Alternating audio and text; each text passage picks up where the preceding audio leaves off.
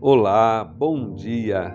Aqui é o pastor Nathan Carvalho e este é o devocional da família Ibai, a Igreja Batista, Avenida dos Estados, em Curitiba, Paraná. Hoje é terça-feira, dia 7 de março de 2023.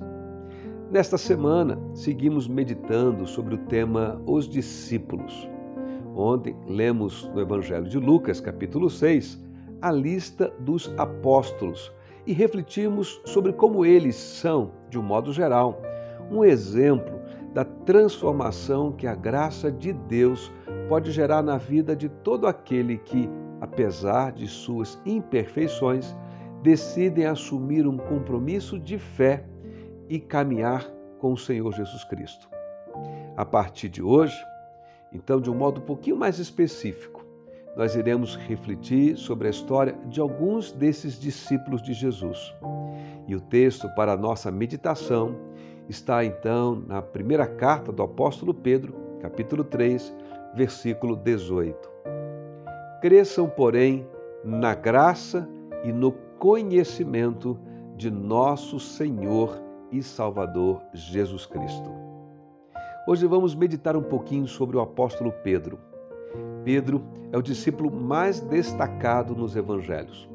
Seu nome é sempre o primeiro nas listas dos doze apóstolos que encontramos nos evangelhos. De modo geral, sabemos, pelas descrições que temos, que ele foi uma pessoa simples, direta e impulsiva, de temperamento sanguíneo, do tipo que falava e agia primeiro e parava para pensar bem depois. Sua fé Ora demonstrava ser ousada e outras vezes pequena e vacilante. A Bíblia nos diz que ele negou a Jesus por ocasião da prisão e julgamento do seu mestre, mesmo dizendo que não faria. Apesar de suas falhas iniciais, ele foi um dos líderes mais influentes na igreja daqueles dias no Novo Testamento.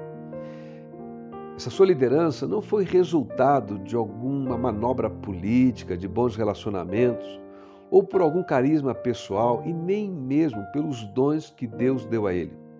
Sua posição foi, sobretudo, uma conquista pela demonstração de um caráter transformado e moldado por meio do seu relacionamento com Jesus Cristo. O nome Pedro tem o significado de pedra e por isso podemos dizer que a história da vida cristã de Pedro, como discípulo de Jesus, é a história de uma pedra, de um diamante lapidado pelo tempo. Ele é um exemplo vivo de alguém que, mediante a fé, se empenhou com humildade em crescer na graça e no conhecimento do Senhor e Salvador Jesus Cristo. Por isso, ninguém melhor do que ele para nos encorajar, como lemos nesta carta, a crescer em nossa maturidade espiritual. Crescer na graça é crescer na confiança e dependência de Deus. É cultivar a consciência de que fomos salvos e caminhamos nos trilhos da vida eterna, não por nossos méritos, mas porque Deus nos amou primeiro. E crescer no conhecimento implica em um compromisso com a realização da vontade de Deus implica em ler as Escrituras, meditar em seus ensinos e assumir um compromisso firme com a vontade de Deus em sua vida. Pergunto como é que está o seu crescimento espiritual? O que você tem feito para crescer em sua confiança e dependência de Deus? Assim como Pedro, que eu e você possamos crescer na maturidade de nossa fé e vida cristã. Sejamos humildes, nos aproximemos e andemos com o Senhor Jesus.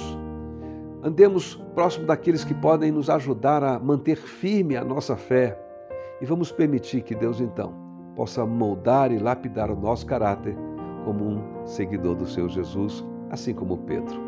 Eu fico por aqui. Desejo a você uma terça-feira abençoada de crescimento espiritual na presença dele.